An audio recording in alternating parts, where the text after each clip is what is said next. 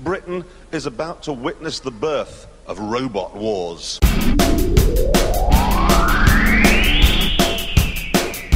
They're still making final adjustments. Three, two, one. Activate.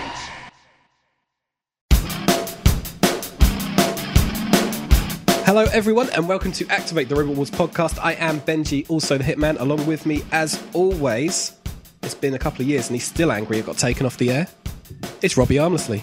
Yep, it's me. I'm still here. Hello, three or four remaining listeners. How are you? I'm assuming it's going to be who will our listeners be? Ukulele Chris, Chris Oh, tweets. or Chris who tweets, or Chris who has a Eurovision podcast. Oh, does he? Yeah, he does. It's called Think About Eurovision. She sounds like it's good quality and a good little podcast, as opposed to some. It's actually sounded like it's been recorded really well. Yeah. Which is excellent for like a homemade podcast. And also, I really love Eurovision, so I'm going to be listening to that a lot. So, what have we been doing for the last year? Well, we've been hiding, as everyone else has, from the virus. uh, yeah. Yeah. We could have been more productive with our time. yes. Yes. And no, it's difficult when there's a pandemic. well, You don't know what the yeah. right answer is. But uh, I mean, literally, we're we're using the pa- we can't use the pandemic as an excuse for not recording because we're literally recording is just sitting on your ass talking into a microphone. Yeah, that's a really good point. There's actually so many methods that could be used for that as well. Yeah, exactly. We could have skyped all of this. Ah, yeah, but okay, I don't have an excuse No, really. we're No. terrible. I think we're just lazy. But then you have to watch a whole episode of Robot Wars, and that takes what twenty minutes. Well, it's funny because watching the episode takes twenty minutes. Pausing every five seconds to write something sarcastic or angry yeah, can make that's that an hour and a half process. You know, Oh. yeah, that's true. That's true. it's, it's it's not as straightforward as uh, watching the show and then babbling on about it like a idiot for an hour. I mean, obviously that's a large portion of it, but you know. So, that's yeah, that's most of the hour. But Ooh. then there's an, there's a small section like this here where we ramble incoherently, hoping to get something hoping out. to eventually find our footing. it's been a long time. Do we just jump straight in at this point? We've got this season to go through. We're we're going to try our best to get through season two, series two, whatever you want to call it, of the original Robot Wars from 99. Heat J, series two, Heat J is where we got to.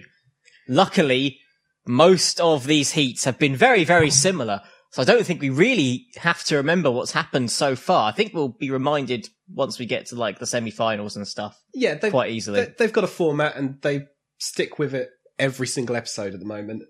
They don't try anything too crazy or out there. Even like the gauntlets are starting to show a pattern. starting we're on to heat j this is ingrained into my mind like you could show me any heat and i don't know if i'd be able to differentiate them like very easily No, that's right, that's right. And I feel like they're being really brief with the backstage drama stuff as well. They do cover it, you do get some backstage stuff, but it is like, oh, is your bottle right? Yeah. Dun. And then we're back, in, we're back in the arena again. It's like, what? What? What? They could have made the show an hour. i think they could have Did they think kids didn't have the attention span for an hour show or something? I, s- I suppose it is still the early days for it even though it's really successful this is only the second season Yeah, that's true. Yeah. and there may not have been that much backstage drama from the first season that made them think there would be a lot to cover in the second one No, exactly. Yeah. Okay, so Heat J, and we start with Craig Charles, who I'm pretty sure was introduced as a dictator of sorts, which was a bit of a weird term. Medieval Japanese warriors, known as the samurai, lived by a simple code of honor. The Bushido, or way of the warrior, encouraged one-on-one combat where mental preparation and fighting with honor were just as important as the fight itself. Unfortunately, mental preparation and fighting with honor make for very poor television. That's why we at Robot Wars encourage the code of get in there and bash each other any which way you can. And it's only contestants who honour this code will be finding themselves in our series semi-finals. So let's nip on over and meet our wheeled warriors. And then he starts banging on about samurais and Bushido. yeah bushido's like the only keyword i got from craig charles little monologue here until you told me to focus on his hands so yeah. So we're the second time watching it, and I noticed that the entire way through, he starts sort of grinding his fingers together and rubbing his hands constantly. I doubt that's uh, nerves. I doubt that's stage fright from a man like Craig Charles. That may be coming from some much more darker part of his life and personality Since you're probably a big Robot Wars fan if you're listening to this, if you feel like watching season two again, focus on Craig Charles' hands and see how many different Hand gestures. He Hand gestures At he one can point, make. he's basically just opening his hands every time he talks, and it kind of looks like he's talking with his hands if you block the top half of the screen. like a Which little is like a kinda little amazing. muppet. It's, Yeah. it's really it's quite I wonder it's if quite that's- surreal. Is that like something you get in like acting school or something when you're presenting something? Talk with your hands at the same time, and then it keeps your body moving. or I guess something? yeah. don't Make know, sure you're yeah. doing something with your hands. Again, we're making this up, but it sounds great. It sounds like we know what we're talking about. There's some advice to any wannabe actors out there. Talk with your hands. God, that would really mess someone up. Wouldn't it? How am I supposed to do it? Um, okay, so Heat J. Anyway, so blah blah blah. Craig Charles, meh, meh, meh, meh, meh, and then he starts introducing the bots. Yep, we get our robots. Right. I'm looking forward to this. It's been a year, so I'm imagining you've got some bloody incredible quips for us. This is going to blow everything out of the water. 12 months in the making. This are. I can't wait. Here we go. Let's go through the robots, Ben. From Southampton, Brute. No, brute is actually a good one because it- it's an anagram of robot, but also brute, as in like you're a brute. So you can see what they were going for there. Yeah, that one's quite clever. Ask me another one. From Oldham, Talos. Well, you can't spell Talos without lost. Or also, these are anagrams. From Norwich, Ivanhoe. You can't spell Ivanhoe without hoe. Yeah, it's in the, um, the Gardening farming equipment. Yeah, the gardening equipment. Yeah, Exactly. yeah. Why, what, what else? From Halifax, Penetrate. nope. From Southampton, Killdozer. Well, you can't spell it without kill, and you can't spell it without dozer. But if you're going to make anagrams of it, If you take away ZDR, it's Kildo. what's a kildo? I don't want to know. From London, GBH. Yeah, that's literally just letters.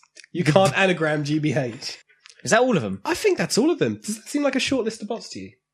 One, two, three, four, five, six. two, No, that's the standard Three, for season two. Mm-hmm. four. Yeah, that's it. Yeah, it all relied on brute being an anagram of robot. I know. And I thought, wow, anagrams, that'd be a fun thing to do. and it turns out everything has either a 18 plus anagram or no anagram at all and is just letters. Let's talk about robot or brute, or whatever it's called. Brute's the one, isn't it? Yep. Its main weapon is a spike that is sprinkled. We call it an UNS. And here are the batteries and the two motors for the steering. 80.2 kilograms, going at a mighty six miles per hour. A large black box of plywood wheels and a spring-loaded rod on the front called, what? I just put spring loaded rod. I didn't write down what it was called. Apparently it's called an UNTZ. An unts. What This- were you? U-N-T-Z. UNTZ. Is that like a thing or what did you write down, man? An unce is known as sound of the kick drum in house and electronic dance music. Oh, nts. what the hell, guys? Are you sure that's right? That they called their spike the unce. they called it the UNTZ. And it's a nickname for a schoolyard punch, apparently. Mm, I don't what, remember because when you get uncing it. punched, you go. "Nts." yeah, I guess. Okay. Man. Okay, so ignoring all of that, it kind of looks like one of those boxes that roadies kind of push around at a gig. You know, that has You're all right. the speaker equipment in and stuff. It kind of looks exactly like that, but with massive wooden wheels. a big spike on the front so no one gets in the way. So this is only series two, so I suppose wooden wheels, it wasn't as glaringly a bad choice as to know why you shouldn't have them. I suppose so, yeah. Like, I'm sure at the time it was like, well, they'll be strong and they'll be lightweight. Do you know what the tyres were made of? They What? had tyres. They pulled apart a water hose and nailed it into the wheels. Okay, okay. I mean, you can see how it works. And like, if you got, a s- you, you know, why buy tyres if you got a spare water hose going along? how crazy is it that in the latest series is, is we had engineers laser cutting parts for their bots and back then some guy cut up a garden hose to put round wooden wheels oh, that is nailed it into the amazing. wooden wheels. Lucky it didn't split or anything. that is phenomenal man Yeah, Brute basically has the full on dad's garage aesthetic going on. yeah it's not a good bot i'm gonna try not to be harsh but wooden wheels and possibly a spring loaded rod i'm not sure we see much action from it No, we don't know how much sheer damage the spring-loaded rod could Yeah. really do. For all we know, they did all of this stuff is just to compensate for the weight of the spring-loaded rod, which it turns out is apocalyptically strong. 70 out of the 80 kilos is this b- incredible rod that could have This, pierced. this launching mechanism that could kill a man, just hidden within brute. But so it's a bot. It's a bot. It works. Yeah. It moves. There are robots out there that just don't do that. So, you know, it's functional. That's always a good thing. Exactly. Let's move on to Ivanhoe. It's made with a plastic shell, and if it gets tipped over, it rewrites itself into the shape of it. The novelty of Ivanhoe is that it does look like a knight's helmet, but with like an axe sticking out the front. Kind of like someone s- turned an axe around and then lodged it into the knight's face. Oh yeah, handle first, Yeah. like straight into the knight's helmet, like Yeah. in the spaces of the visor. Exactly. A lance underneath, so that'd be coming out of the bloke's chin. I, I feel like they, Jesus, yeah, man, this guy got messed up, decapitated, lance, axe sticking out of face. I mean, the lance itself, I f- almost feel like that's just there so they can say that he's a knight and he's got a lance. Yeah, because the real feature is the axe. Yeah, the axe wasn't knight enough for him, so they went with the lance as well. Yeah. I guess it keeps people away. The lance, I don't know. The axe points in the same direction. Exactly. It would have made Yeah. more sense to have one pointing one way, one pointing the other. Give yourself a bit more ground to, but whatever. Exactly. This only cost 250 quid to make, but took four months to build. So I'm guessing there's a lot of like home parts have gone into this. Yeah, I kind of wonder how much of that is just like designing it as well and just giving it that cool kind of look because it does look kind of cool for a '90s bot. It does look kind of neat. That it It- is just yeah. a knight's head running about. It's on actually got a you know. really good aesthetic to it. Yeah. It does look like a big knight's helmet. It's been put together very well, especially for 250 quid. Not gone like all out high tech on this. They've done a decent paint job, which will make you stand out at this time. Yep. And on top of that, it's got that golden ratio turning circle of zero. You know, so it's got a lot going for it as a bot. Now they claim they claim that it's self-writing. No, you're saying they claim. I saw video evidence in the episode of it rolling straight back onto its wheels with no help whatsoever. So there was definitely no assistance from one of the uh, from one of the team members pushing it back onto its. Uh, It doesn't, you can't say a football moves on its own. This is true. It doesn't. You have to kick it first. So what makes them think Ivanhoe is going to roll on its own? I don't know. it's pretty cool. it's a good bot. I like the way it looks. I like the uh, axe. I think they said like one axe swing per second. So One, two, three. Not bad. Well, that's not bad. You for could what do they some damage with that. Yeah, for Yeah. like the cost and everything of it, they've Yeah. got something decent out of this. Yeah. It's, it's all right for the time. hell yeah, Now let's look at, hmm, thinking. Let's go with Penetrator first, because its name makes me uncomfortable, so I want to get it out of the way. We've got four motors running each wheel, and they're powered by six six volt batteries inside. We've got a single spike at the back, two single spikes at the front, and they're going to be used for pinning an opponent while we tap them with our circular saw. does look kind of badass. It actually looks really good. It looks probably the most like, Modern. yeah, I- that's what, Yeah. yeah, I'd say it- it's the closest to a modern robot in terms of the look we've got. 74.7 kilos, so they've taken the weight limit seriously, at least. Most Yeah. Mm-hmm. bots seem to be about a kilo over. Six miles per hour, which is about average at this Yeah. point. Uncomfortably named, as we've already noted. Oh, yes. compact box with some ramming spikes and this like saw that very very slowly comes out of the front bottom end You almost feel like that's just been chucked on because they have to have a weapon. 'Cause it And, sounds yeah it you looks know, cool Yeah, I mean, really, the the thing about Pentro that's so good is that it is such a practical and functional little box. apparently the idea is you would use those spikes at the front to pin the robots in and then this saw would slowly come out it's like a poor man's dead metal You're kind of you- you're hoping for a very specific circumstance with a very specific opponent for that to work. yeah especially in the robot wars arena where you've got like 20 house robots like constantly just ramming you for no reason twice your size and just repeatedly bashing themselves into the side of you. Yeah, the example Yeah. they showed of their saw coming out was painfully slow, and it seemed to be at almost ground level, which makes Yeah. you think it would just go underneath their opponents. Wouldn't cut anything then. But for the rest of it, the rest of the bot is very practical and very functional. And I think the selling point is just simply that, that it is a box, it will go and it won't break. Perfect. Yeah, use the spikes, be a push bot. Why exactly. That's it. That's it at the end of the day, isn't it? not? Next up, we have Killdozer. It's uh, my two 24 volt electric wheelchair motors, 24 volt batteries are these speed controllers. Uh, has a blade at the front, so powered by hydraulics. Another blade at the back, also powered by hydraulics. And that can lift in excess of 12 stone.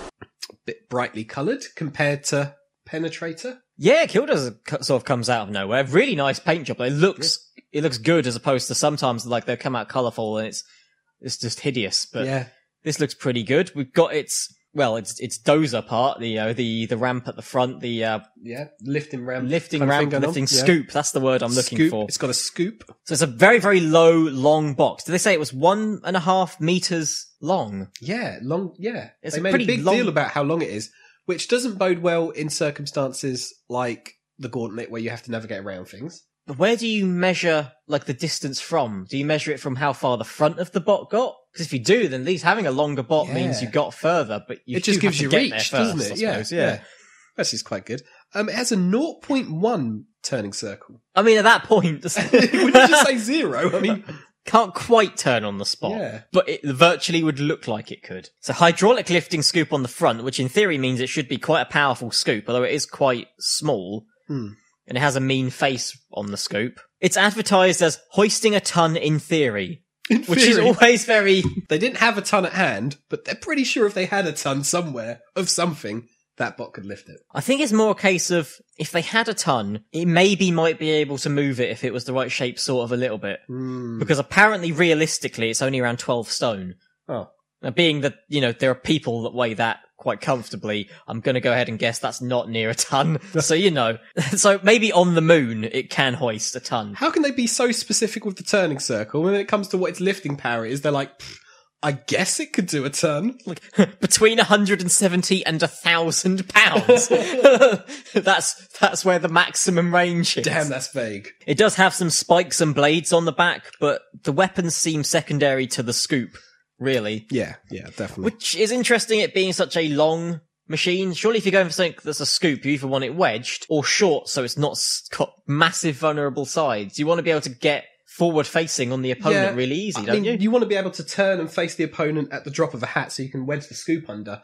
You've got this big long bar. Every time you turn, you're going to be taking everything next to you with you. You've got to be able to turn and face the opponent at the drop of a hat. Yeah. You can't do that with a really long bot, can you? No, it, it looks cool, but practically speaking, long thin bots don't sound like they work too well. Exactly. I mean, if you take like the hands on a clock, they can have like a perfect turning circle, but that's still a huge wave of like, you know, Yeah. for the arm to get all the way round. You couldn't just turn and face something with that kind of design, could you? So, No, no. No. So it was originally tracked, but then switched to wheels uh, with a uh, rear wheel drive. So that means, oh, so the front of the machine now has to turn in a huge arc while the back has a sm- much smaller turning circle. So the back is fine. The front swings. yeah, but out. just like Okay. the, um, what you said about yeah. a hands on a clock is exactly, Exactly. like that. That's the Okay. problem it has. And see, that's the problem when your key weapon then is a Right. scoop. It's like, mm, uh, There's a scoop that's right at the front. It would actually Yeah. be more ideal having that scoop on the back at that point or Pretty reversing much. where the drive is. exactly. I would have flipped it. Now we have Talos. It's driven by two wheelchair motors. Um, it's belt driven. We can have high torque, low speed, or we can have low speed, high torque. And we're running off 24 volts DC, and we can change between two or four wheel drive. Talos. Why do I have to sing the bot names? I don't know why I do that. First thing that stands out about Talos, other than the five hundred pound price tag, is the forty millimeter ground clearance. really just spells out its fate quite clearly, Yeah. doesn't it? Um, do you know about Talos? Like historically speaking, Go for it. bronze giant created to protect the island of Crete. Ah, Yeah. Talos. So it's supposed to look bronze. It looks more like I don't know, like someone dropped some burnt cheese, but it's a bit. it kind of resembles you- when they're demolishing a building and they pull out the ventilation shaft sections. Yeah, I get and you. it's kind of like the, the metal's kind of faded, but it is like a metal box. It kind of looks like one of them. It's a really It's specific. really, it's very description, specific, but, I do know what you mean. Yeah. This kind of, it's not rusty or stained, Yeah. but it's like this weird patchy but look. It's just been there a while Yeah. and seen some stuff, you know. mostly just a box with a slightly wedged front. I describe the shape as kind of a blob. Yeah, yeah. It's uh, steel spikes. Steel spikes weapon, just as a steel spikes. Just steel spikes. It can be swapped though, Do you want to know what the secondary weapon is? What? It's a slightly longer spike. Oh, feeling daring, are they? Yeah, it had an Wow. inter- it had an interchangeable drive setup as well. So this is like a really customizable bot that looks like a really not customizable bot. so sometimes it'll have a four wheel drive if it wanted more pushing power, but has a lower turning circle. But then it could move to a two wheel drive for more speed and maneuverability. It's interesting. Clever thoughts. Uh, practically, how useful is it? I mean. I don't really know, but I suppose, yeah, if you're in a battle, get the four wheel drive with the pushing power for something like this. And if Yeah. you need to do a gauntlet, move over to two wheel and be able to move and turn around easy. Yeah, exactly. It would depend on the trial, I suppose, as well. If you had a trial where you had to navigate a maze or something. Yeah. Yeah. And the team are all work buddies for an automation department. So that kind of makes sense. That they would think of these things. They would Yeah, think of yeah. these kind of things. Yeah. That their interchangeable drive would be really intricate and interesting, but their interchangeable weapon is how about we just change the spike for a bigger spike? Whenever I see just steel spikes as a weapon, it's just so disappointing. It's boring at that point, isn't It it? is, yeah. It's not a weapon. It's just a part of the bot that's pointer than the rest of the bot. It's, you Yeah. know. it's a pointier part. Last and well, definitely not least, GBH. Inside, we have um, all the control electronics mounted in a box at the back. Uh, we have pneumatic air cylinders and pistons for driving the ram up. It's basically the last war's scrapper's chassis uh, with a lot of modifications to it. Uh, better gearboxes, better drive motors, and altogether a better robot. Ah, GBH is such a good look. It kind of looks like a, a stripped down house bot. It's It kind of got does, like yeah. a big, big rounded shell over it. Uh, but you can tell it's just a shell. It's like there's a bot underneath and it's just wearing some big old armor mesh over it. A big, like, semi orb thing over it to protect it. Yeah, it doesn't look like the armor is part of the bot. He's Exactly, wearing yeah. it. It's the only returning team of the episode, but with a new bot. Originally, these guys had Scrapper, which didn't do particularly well. I don't remember. I think, I don't know, it just got beaten. I think he got flipped at one point or it just Yeah. stopped working. So not a memorable bot, but they're bringing their experience in for the second time. So that's pretty cool. They've reused the chassis, so the skeleton of Scrapper, which is noticeable when they take their shell off GBH. It's kind of the same steps shape underneath. Yeah, yeah, exactly. But the main po- point of GBH is it's a pneumatic lifting ramp on the front, which could lift around 100 kilos, which sounds honest. Yeah. So I'm gonna, you know, not not four and a half million tons or whatever. like, you know, if you go into space and like on Mars, it happens to be able to lift like a, a small building. No, no, about 100 kilos, which should be plenty when the weight limit's around 80. Um, it apparently has like some saw blades at, at the rear. I didn't even Yeah, realize They listed circular saw as a weapon, and I was thinking, mm, Where? Maybe it's got one, but I mean, there is a lot of saws appearing that never actually become relevant in the show.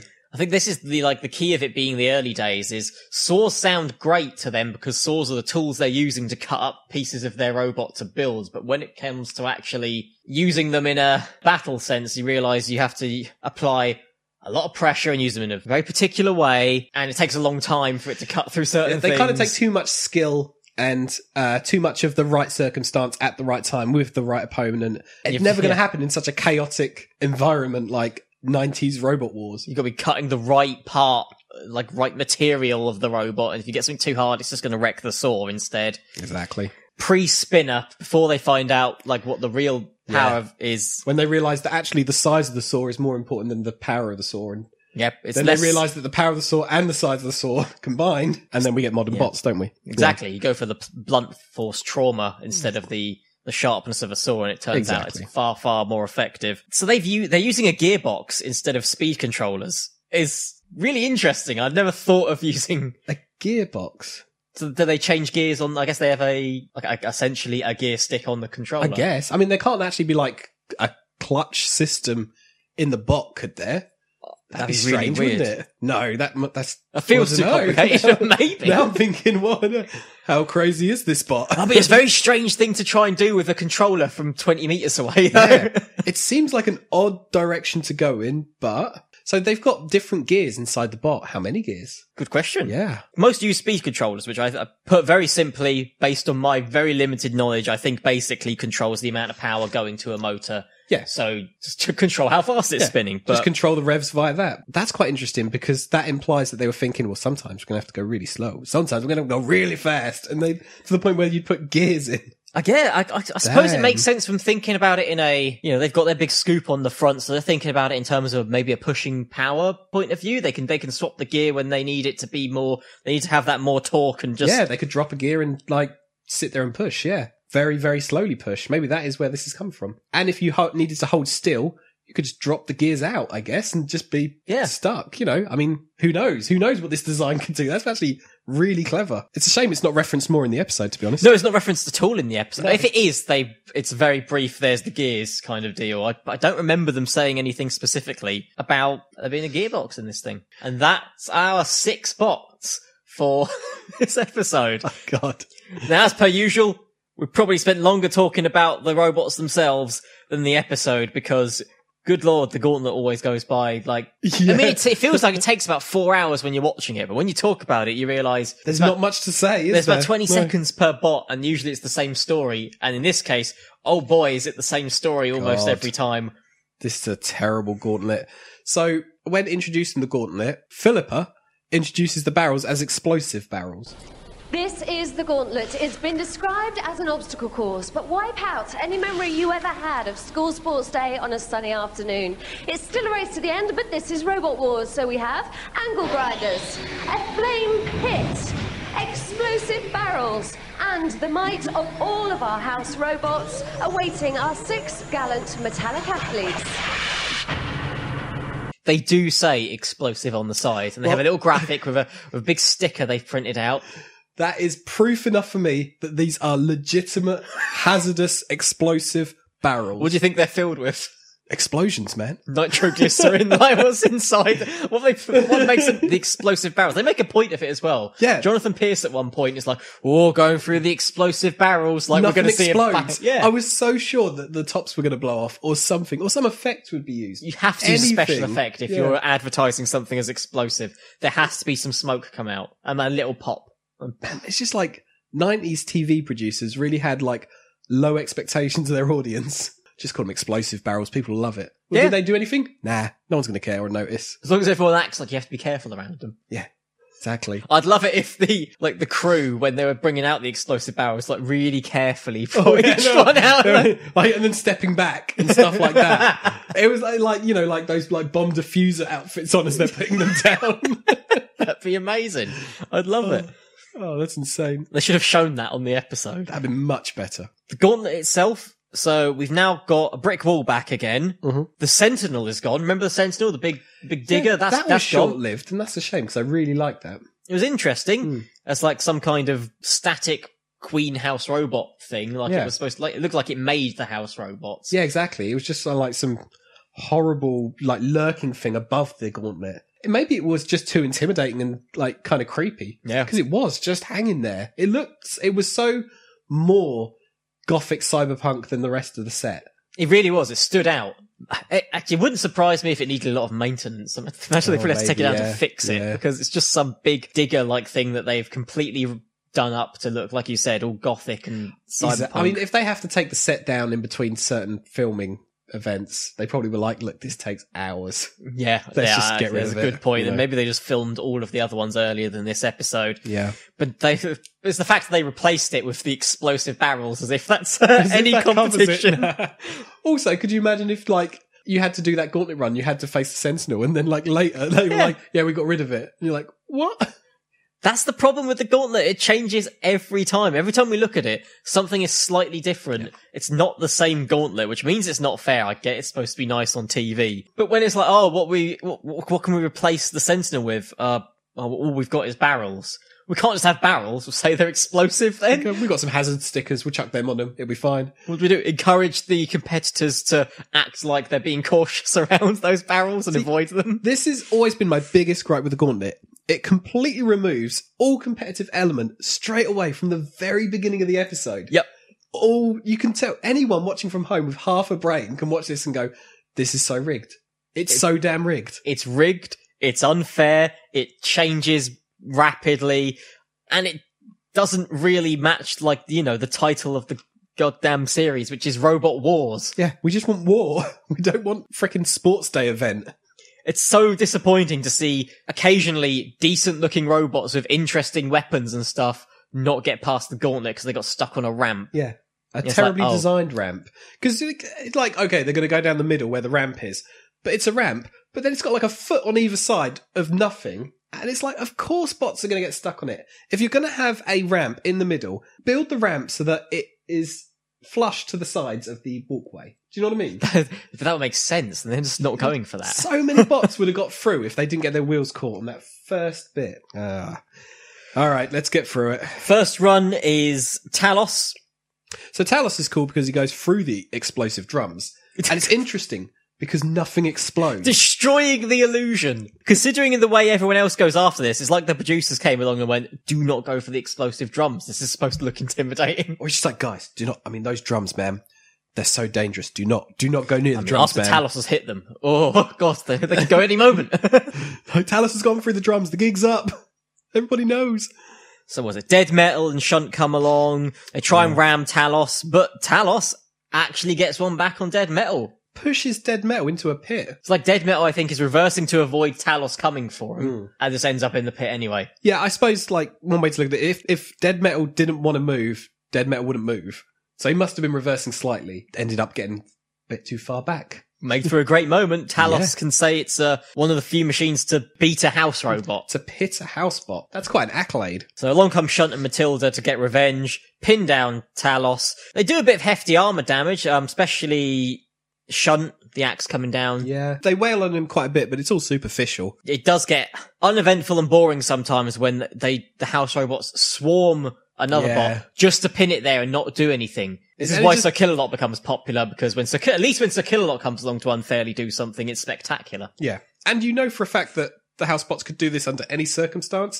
So Yeah. when they don't do it, you're like, well, Why are they, why are they not Yeah. doing it? And when they do do it, you're like, so how come they're doing it now? Yeah. There needs to be more, uh, open rules. Like, we need to see what these rules actually are as to how these house robots are supposed to be working and when they're supposed to come along and decide they're just gonna completely swarm and surround a robot so it can't move. yeah, exactly. 6.5 meters, most of the time, good enough. Because you can always bet on one person not getting anywhere at all. So Yeah, It happens almost every episode. yeah. Next up comes Giant Helmet Ivanhoe. Ivanhoe goes down the middle and pretty much immediately gets stuck on the ramp. Yeah. You know, the, the one wheel on, one wheel off kind of problem. It's like, okay, it's stuck. It's no traction problem. So what does, what does Tilda do?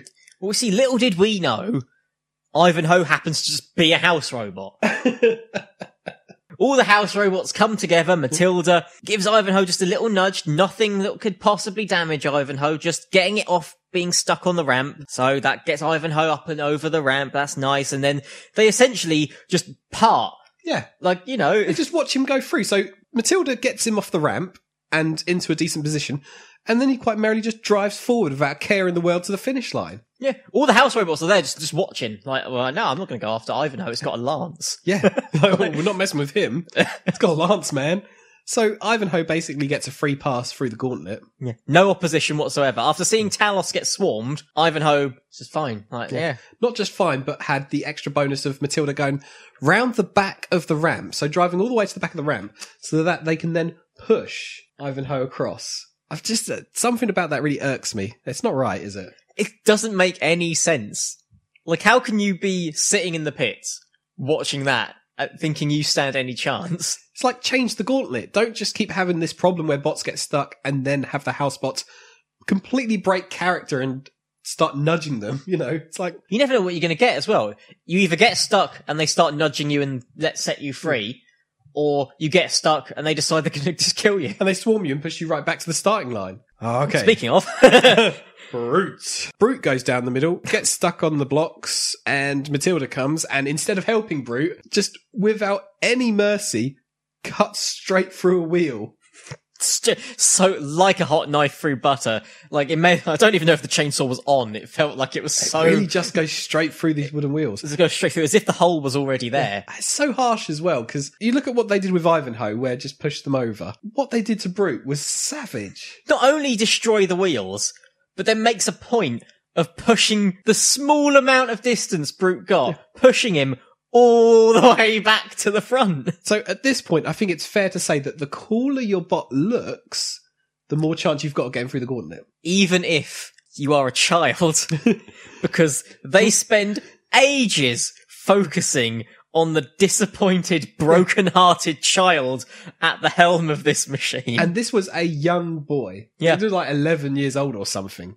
Something bizarre. getting only three meters, being interviewed by Craig, who makes a lo- lots of points about how crap his bot is, essentially. Don't cry. And it's like, dude, don't say that to the kid. and then, then the aud- and all the audience laugh at him, Oh, man. and they keep it all in the show, Oh, that kid. like they were trying too hard to be like, "Yeah, look, we are edgy. This is nineties. Yeah. yeah, it's like they had to make a point of being extra harsh to the kid, bringing in your wooden wheels.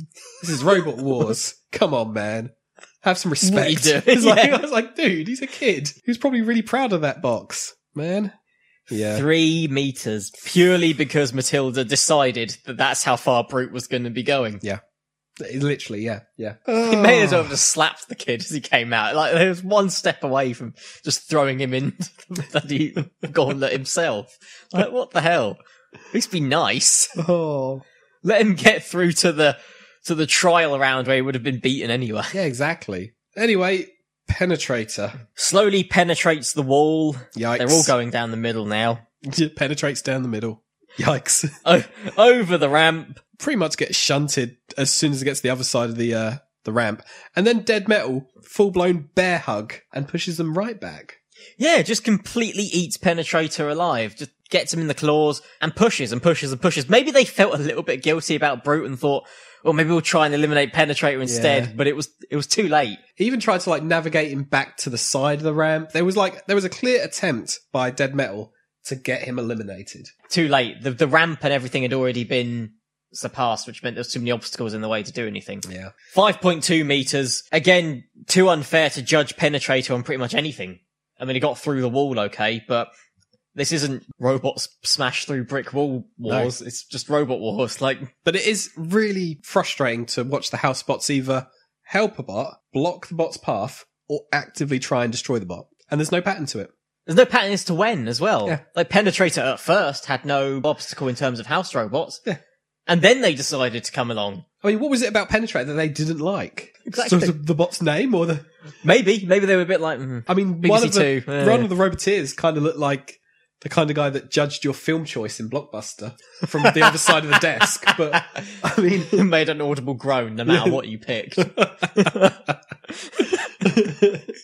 definitely, definitely, he is now a moderator of an internet forum. Oh, There is God. no way he's not doing that, man. Oh, I wonder if man. we can get in touch with him and ask him what he does with his time. He's Probably just a really nice bloke now. who probably said just all a that. nice normal bloke who happened to have an amazing mullet and big old specs. Yep. Proper, Ah. he had he had the aesthetic for the time. He had it, he looked yeah. f- he looked like a normal nerdy bloke at that point Yeah. in time. Up next comes the Killdozer. I suppose, uh, yeah, we have to talk about Kildozer's Ah, run. Killdozer sounds like the name. You mentioned how Penetrator's uh, driver looks like he judged you based on your film choices of Blockbuster. Killdozer looks like one of the ones he'd approve of. like, oh, you've killed him. Good choice. Excellent. Banned in the 80s. The Killdozer. Killdozer.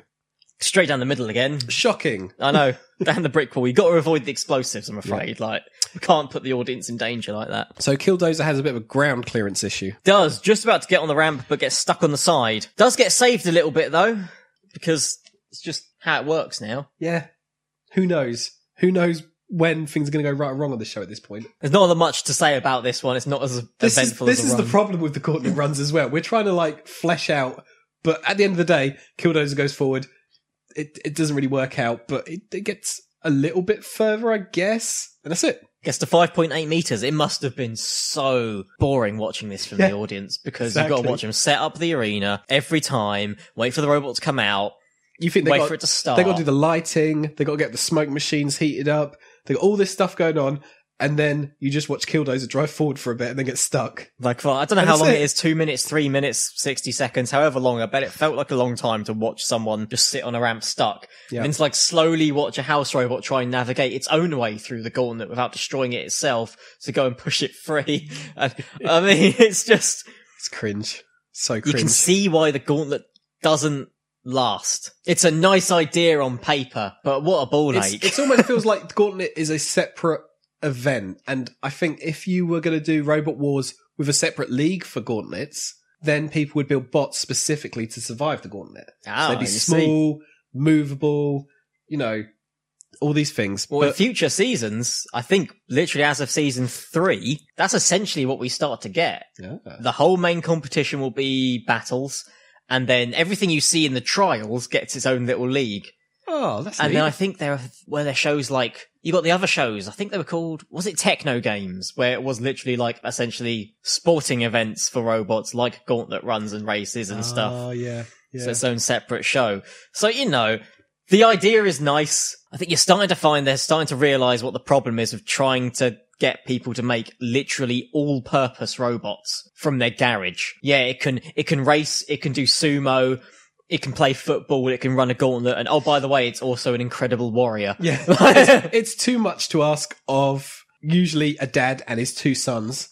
they struggle to make something like that today that's Yeah. competitive if you had Yeah. to do all this stuff. Some of the, like, you know, really decent bots from the latest series, you chuck them in the gauntlet, they're screwed. Yeah. They could be out straight away. They get stuck on the ramp. Can you imagine, it? Oh my god, that'd be so frustrating. Carbide wouldn't it? stuck on the ramp. Carbide oh, stuck great. on the ramp and out with like a three meter run. Tombstone Oh. gets pushed to the front by Sir Killalot and then Oh, it's in. no. Like, Oh. why would you do that? That's it. Does not. It, you don't want to think too much about it. It makes you realize how much wasted potential there is in a lot of these early eliminated robots. Yeah. And we still haven't finished the gauntlet. GPH still has to go. Oh man, let's just breeze through it. Brick wall ramp gets mobbed, pushes over the line, completed. So they Yeah. actually have a really good run. Uh, yeah, only notably different thing is house robots try to fight GBH, but GBH fights back and wins. Yeah. So th- it's again, it's a, a case of oh, they decide they don't like this bot, but what they weren't banking on was the fact that GBH is an absolute beast. Yeah, they have. Ex- this is the one experienced bot here. Hmm. They know what to expect, and they've got a decent machine here Yeah. for the time to get through. So Brute's out. and they make a point that the brute children are cowards. They've left. They They're left gone early. already. They left early. They didn't even bother to see if they were going to be in or not. Philippa They're was gone. literally lording over the empty space where their workstation was. Like, look at these cowards. They didn't even stay to cry. Man, it's almost like a, a whole audience of people just laughed at a child's robot or something. Can you imagine, like, Philippa's like, could we just, like, not do this bit? Because I feel like we've been harsh enough. And the producer's like, do it! Mock them! Mock them! It's like, oh, I want you to, I want you to search for tears on the table. exactly. point it out. Point it out. Because time is a valuable thing in this show. You know, we've got like 20 minutes to fit all this stuff in, but they dedicated some time specifically to point out that the kids are gone because they didn't want to face the music. And it's like, dude, the kids, it's a kid. And with that said, we move on Craig to Charles gives trials. us the uh, intro to the trial, the Mm. tug of war. One robot is history, another's future is equally grim in the trials. Now, you might think tug of war's all about weight, but it isn't. I mean, look at Pavarotti. He's heavy and he can't pull. No, you need traction to get a piece of the action. You need grip if you don't want to slip. You need power to be the robot of the hour. You need. Well, that's what we're here to find out. Each of our surviving robots will be chained to Matilda. Whoever has the least pulling power will be dragged out the competition. Remember, if you can't take the strain, you've got nothing to gain. Let the trials begin. Have we had a tug of war before? I feel like we have. i I'm feel not like sure. we have, and I feel like because they put Matilda in it again. Is Matilda the best bot for a tug of war? I f- always figured Shunt seems Yeah, to be the I one always that's say made Shunt. for it, and so Killalot would be the one that would be too unfair. yeah. Oh, big time. Like, so if they wanted it, if they wanted no one to win ever, you just put Sir Killalot there. Don't even turn him on. Just leave him all there. of them at, tied to him at once, and he'd still pull them straight into the pit. But yeah, it's more of a shunt event, isn't it? I mean, shunt's the push bot. Surely shunt is the pull bot as well. Yeah, but no, it's Matilda. Okay. So big Tilly on one side, and then you're chained to her ass, I guess. Yes, big- a big chain. by a big chain, and then there is just a pit in the middle. So not only is it don't get pulled over the line, it's don't get pulled into this kind of cool effect on the pit. It was really thick smoke used on it. Yeah, thicker than usual, I think. It looks like a bottomless pit. You could be fooled easily. Yeah. Nick, you don't see the machine once it's in there. It's No. totally just gone. Engulfed. Yeah. Yeah. into it's crazy. oblivion. So that's first up to run the tug of war is Ivanhoe. They did something called they deflated their tires slightly to give themselves more traction. That is clever. I is like clever. that a lot of the bots in this one have actually thought of ways to pass the trial. Yeah. They've done their best considering they haven't made a tug of war robot. No one's made that. No Yeah. one's no one's made a robot to pull something. Exactly. But they're giving it a good go. And it looks like Ivanhoe should be launched into the pit immediately. Hmm. I'm pretty sure Matilda probably could have based on the few bits of effort you see put into this from Matilda. Yeah. Where suddenly Ivanhoe goes launching forward. So you can see the chain go slack every now and again, where Yeah. Matilda simply stopped pulling, Yeah. and it's like, well, Every time it tightens up, Ivanhoe is being pulled. Yeah. Every time. exactly. So we- they, I think at any given moment, Matilda could have pulled Ivanhoe straight into the pit. But then you wouldn't have had Ivanhoe for the rest of the episode, you see. And it looks Exactly. like a big knight's helmet, and that's cool. So Rigged. it lasts 22.35 seconds. Out of 30, so that's pretty good. So next, it's GBH. They do something cool as well. They've like attached sort of these metal spikes underneath the machine near the wheels and the ramp to kind of ground itself and like dig into the ground. That's That awesome. is very clever, and it works at first. So Matilda does actually have to give it her all. Yeah, to she drag has them to in, try, You know, yeah. whereas with Ivanhoe, you know, the chain got slacked where there was some theatrics. Matilda is full throttle on GBH, and it takes them twenty seconds to drag GBH into the pit. Yeah, it's less time than Ivanhoe, but that's 20 seconds of effort from Matilda. It has to get those spikes out of the Yeah. ground. You could almost see the moment where Matilda goes to full blown fling GBH across the arena, and nothing happens. And you could just imagine the backstage going, "What? what has GBH This isn't in done? the script. You, they've got what underneath their butt?" and it's like, Can wow. they do that? like they would ever disqualify someone. Well, exactly. No, they just have them get destroyed by the housebots instead, don't they? Yeah, exactly. That's how you disqualify someone Yeah. in this. You just eliminate them. Exactly. Yeah. So GBH does 20 seconds. That's pretty cool. Next, Penetrator. Um, pretty much straight away gets mercilessly dragged straight into the pit. Puts up absolutely no fight. These guys, I guess, didn't have a plan. They were relying on their, the pure power of their machine. They would have seen everyone else modifying their bots. And they For just this- sat there with their feet up and was like, nah, Now, we'll be Penetrate fine. will do it. Maybe they were banking on being a favourite and being like, I'm sure Matilda will take care of us. Give us some Maybe. time." Or maybe they were just, they were so dedicated to the Penetrator name, they knew they had to go in the pit. oh boy. straight in. I mean, 9.75 seconds. We've spoken about this now for about three or four times longer than it lasted. exactly. There we go. That's how bad that run is. It's awful. And again, favoritism and rigged and blah blah blah blah blah. Yeah. Talos time. They're using their four wheel drive now. So they're going for the, uh, the power and the pushing power, or the pulling power in this case. Yeah. It actually does a decent job. 21 seconds. Ta ta ta. The sorry. uh, yeah, that was a. They came in with a game plan. And they had the engineering behind it, and they did hold out. Again, I, do- I know we keep going back to it, but how the hell did Ivanhoe get 22 seconds? because it's rigged. It's so rigged. The only, so rigged. the only positive side for the rest of the bots now is knowing that you only have to beat 9.75 seconds. That's So true. If you could put your all into it and get to 10 seconds, you're through. yeah. Killdozer. Oh, the Killdozer. This is genius. kind of criticizing its design, but this is one thing it is very damn good at. Its front shovel just grips the floor because it tips it downwards. They just dropped it to, the, and the, and that was it. It was not moving. yeah, It was done.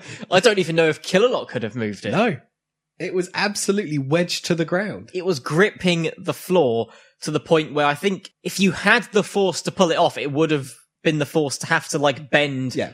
and misshape that. Um, You've had to have that scoop. snapped the shovel clean off to have been able to pull that bot forward. a great run. Clever. I mean, not fun to watch. It is 30 seconds of just watching two robots not move. But that just that amazing trolling by Killdozer. In the producers' heads, they probably thought that it would be wheels spinning, rubber burning action. Yeah, some smoke coming off all the rubber of the wheels, and you don't get that of Instead, anyone. They just Killdozer just brick themselves basically, and that's it. That's amazing. What I will say about this trial is, I don't know, it's one of the better ones we've seen, but not because it's a particularly good event, but because most of them actually went into it with a fairly Yeah. creative method to try and win this specific event. It was an actual an attempt at measuring a bot's performance. You got the impression everyone here except Penetrator wanted to go through. If you ignore the ridiculous blessing that Matilda gave Ivanhoe and Penetrator, I suppose, just throwing in the towel, it it did actually feel like these guys had to sit up, come up with a game plan, and prove that their bot actually had enough pulling power to survive this. And if you compare that with like football, which measures nothing of a bot, Yeah, exactly. Well, like football is was pure luck. It was where exactly, whoever the ball happened to touch before it rolled itself into a, a net. exactly, But yeah, that actually went pretty well. That was more entertaining than most trials. hell yeah, Got to give it that. And now finally, finally, Oh. in Robot Wars, we can watch some robots fighting. it's so frustrating that it takes so long. And then some of the matches that just go so quick. It's like, ah, Yep. god damn it. Get a little interview with Ivanhoe. They don't want to face any wedges, and I can't imagine why because they Ivanhoe just is self It's self-writing. They, so they it's not a proved that threat. earlier in the episode when he totally didn't push his bot back onto its front. I don't understand that, but anyway, they're against the Killdozer, so that didn't go too well. Awkward. So Killdozer can get under them, but at first doesn't really have the strength to uh, to flip. Ivanhoe was almost too bulky and too big for Killdozer to really get the right kind of uh, It's not enough- leverage over exactly, it. It Not doesn't enough work. for a run up to get a good wedge, and then the lifting just is. I don't know. d- It, the idea was there. Anyway, you only get one attempt because after that, everything ends up in the PPZ, and all hell breaks loose. Yeah, it's straight um straight into the house robots deciding who wins this now. exactly. they decide to kill Killdozer. Shocking, there was no favoritism towards Ivanhoe for the rest of this at all. we at least do get Sir Killalot's full theatrical Yeah. finishing move, lifts up Killdozer straight over to the flames, gives it a barbecue. This is what half of the backstage stuff was cut for, so we could get this in full, Yep. which isn't too bad to be fair. It's a cool image, definitely. Carries it straight over to the pit. Remember, Kill Killalot's still new, so this is an impressive feat to watch it just Hell yeah. casually lifting these machines that take four or five guys to lift normally. Straight into the pit. Ivanhoe wins. I was going to say doing absolutely nothing, but the one thing Ivanhoe had going for it was that it was too big to be tipped over by Killdozer. Yeah. Because if that happened straight away, then it would have been over. Yeah, this would have been over straight away because they did have a, a chance there to flip him. Oh no, but I'm wrong because Ivanhoe would have self-righted. Right? I know. So it, would, it would have been fine. What am I saying? Yeah, Ivanhoe had this from the get. So to summarize, Killdozer goes to turn him over, can't quite do it, but it'd be irrelevant because Ivanhoe can, in theory, self right. Yep.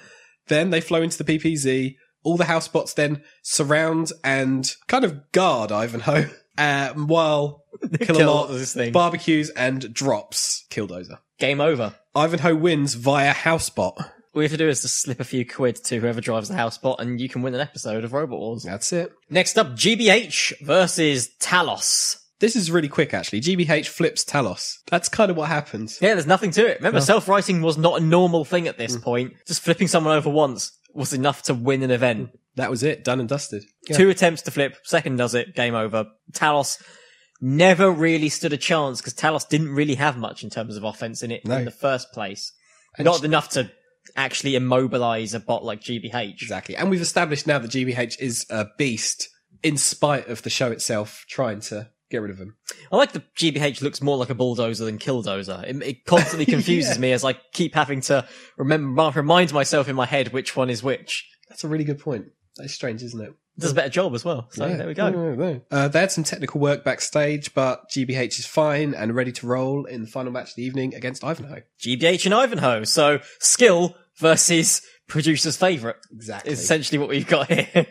So producers are scrambling to try and figure out how to get Ivanhoe to win, but it's too late. No. GBH flips it instantly. There's this tiny, tiny amount of dancing around as if something might happen. But yeah, GBH just flips it immediately. I'm sure Ivanhoe were like, you don't have to help us in this one. Doesn't matter if they flip us. We'll just self-right. Self right. Haha. Well, All GBH does is gently flip it just to make sure Yeah. it doesn't roll over. See, Uh, and that's it's quite stuck. clever actually when you think about it. Because if they if there was too much velocity in the flip, Ivanhoe might have just rolled right over and back onto their own feet. That's what they were. But because it was counting just a on. very gentle kind of nudge, they got stuck. and the Ivanhoe team just look and stare in disbelief. And they do. And they know for a fact, in the back of their heads, they're just replaying that moment where they announced that their bot was self writing. And they've literally Over and over proof Oh, again. to the contrary right in front of the entire nation that that is not true. that clip going through in their head, the producer saying everything will be fine, them handing over that check for a grand to win the, to win the event, and I- it's all, all in slow motion, revolving heads around them. It's just GBH is such a good bot. It is. It really did well. It's a fun, scoopy machine. Yeah, it was nice and functional, nice and practical.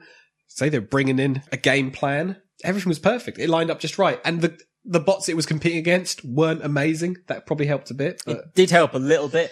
Uh, what would have been the biggest competition for it? I don't, don't even know. it's weird, isn't it? I mean, Killdozer, I I, suppose. I guess it would have been Killdozer because the only reason Killdozer was out was because uh, Housebot. Yeah, I think Killdozer would have been the only one that stood a chance.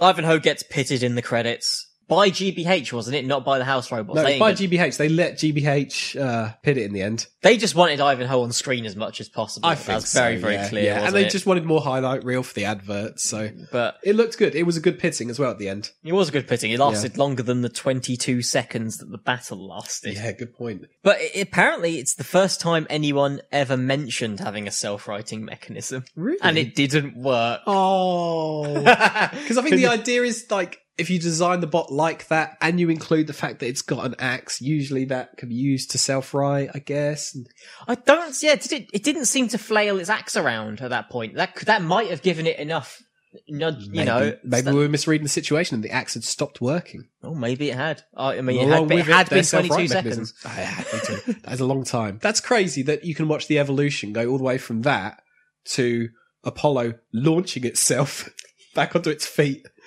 Apollo being so powerful that when it tr- tries to self-right, sometimes it lands back on it has to itself. do it again. so many rotations. that is crazy, isn't it? So this episode aired January 22nd, 1999, and the viewership went up by 80,000 to Wow. 5.66 million, My God. making it second behind Gimme Gimme Gimme. 1999 for you right there. Gimme Gimme Gimme was the most watched show in the country. Which is crazy because you go to people and you say Robot Wars and they know what it is. But not everyone is going to have a clue what Gimme Gimme Gimme is. no, they're not. 5.66 million viewers in the UK as well. That's like, that's nearly, well, that's, I don't know at that point what the population was exactly, but you're talking nearly 10% Yeah, of the population. Exactly. were tuning in to watch Robot Wars, and this is what they saw. GBH. 5.66 million people watch that kid Yeah. get his heart Get broken upset, and basically yeah. be called a coward and an idiot, Oh, for man. lack of a better term. That is tragic. But then if Oh. you're on what if you're on Team GBH, to this day you can sit there and say, "Well, yeah, I drew f- 5.66 million Yeah. viewers." It doesn't come across in the show just how popular the show is because everything's so 90s affected. You're kind of like, oh, it's It's just nine- that yeah. little, little cheesy uh, robot fighting show, isn't it? And it was like, nah, that was like the number one slot. That was killing it in the ratings. It's, you know? it's got that BBC low budget feel Yeah. to it as well. You can tell they're not pouring lots of money into this. This is almost exclusively all the bots are made by the teams out of their exactly. own pocket and that they don't kind even of thing. have to pay for any of that. They just had to pay for the set, presenters, and all that. Do you know what I mean? But the the actual talent was provided for free by the bo- roboteers. You know, it's They win a trophy as well. Like that's it. That's it. There's not even money on the line. It's bonkers. Five point six. We watch wrestling. These guys, GBH, are a bigger draw than top stars in the Yeah. wrestling world right now Think about that. by like double. Yeah. And you think about like the GBH team, and you see them like cheering with their arms in the air, and they're just a bunch of blokes. there's Just- no, yeah, literally there's just- nothing, uh, but they literally were doing that like cheesy cheer at the end in front of millions of people. They could have done more. They could have poured more money into the show. Do you reckon they realised that Robot Wars was going to get a big viewership, whether they spent money on it or not? So they decided not to spend any money on it. I don't know. I think this season in particular is where it really starts to show that oh my god, it's actually really popular. Yeah. Maybe once we see season three and four, when it reaches, I think that'll be its peak. Season three, Hmm. I'm making that up, but it feels right. That sounds good, yeah. And then maybe that's when they start putting a bit more money because that's when you start seeing some more competitive machines all the way, rather than it being a case of being quite obvious who's getting to the final most of the time. Yeah. There you go. So what did you give that uh that episode? I gave it a solid three out of five actually because I found it really enjoyable. Yeah, I'd give it three out of five. I'll go with that. Yeah, there was some good events. There was plenty of story. We had heroes, we had villains. Exactly. We had conspiracy. Conspiracy after conspiracy after conspiracy. This may as well be a conspiracy podcast at this rate. So we are literally sitting here in tinfoil hats trying to figure out who's paying off the house bots.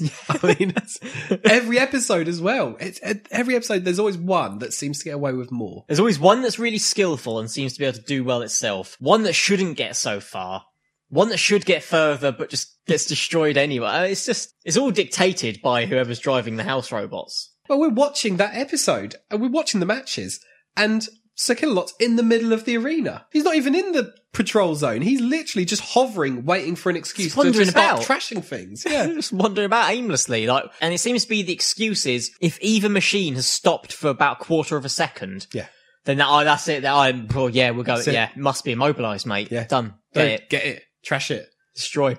Destroy the other one as well, just, for, just to be sure. And it's so strange for the BBC, isn't it, to have taken a robot fighting competition show and glamorize it and then take away all competitive element and just go for those cheap visuals for you know you'd expect that from like other channels but Yeah. you would have thought you would have thought a little bit you would have been like BBC well maybe they'll treat this as like a little science fair kind of thing going on and just take it seriously That's what everyone has always hoped for with Robot Wars. Just Yeah. your fun tech show, but exactly never ends up that way. no they always try and turn it into some cheesy fest I'd go to the cheesy fest. No, not fest. I'm still entertained by the cheesy fest. You know, that's not changed, but uh how we end up talking about a 20 minute show for That three long. or four times the length of the episode. It's because everything happens so briefly. It's like a, a gauntlet run will be two seconds, and somehow we've got some. We can't. And like just one moment can get you a, such a response from us that we end up stuck on it for, so ages. long. You can email us, activatepodcast at gmail.com.